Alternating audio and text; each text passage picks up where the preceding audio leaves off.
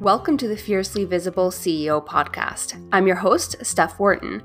Join me as we dive into how to become a wildly in demand CEO that prioritizes balance between life and business, isn't afraid of making the scary decisions that get you results you actually care about, and unapologetically breaks the rules to build the business and life of your dreams.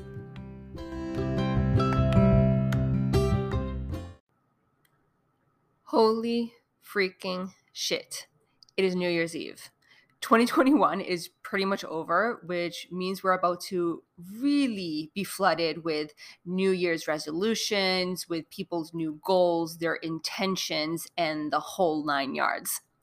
Amidst all of that noise, I want you to remember this one very important thing your goals are valid.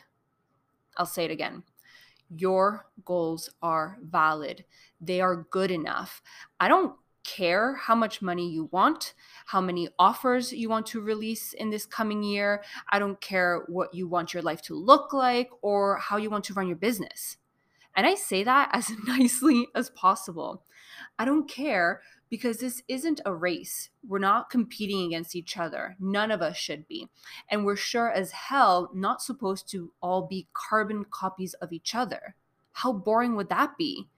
My point is, as you see everyone else on social media rave about their wins, everything that they've accomplished this past year, and they talk about their future plans, all the things that they want to do, all the new offers, all the clients they're going to be working with, and all the money they're going to be making.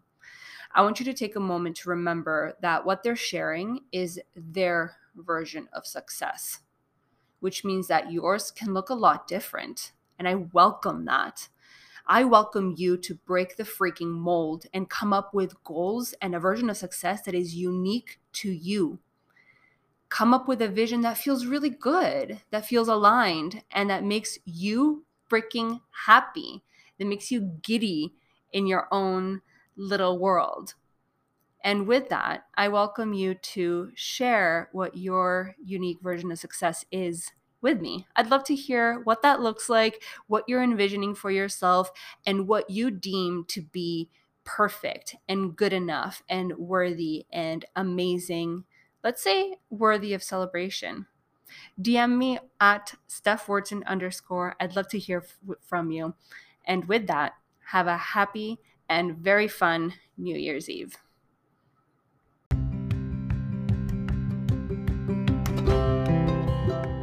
That's it for this week's episode of the Fiercely Visible CEO podcast.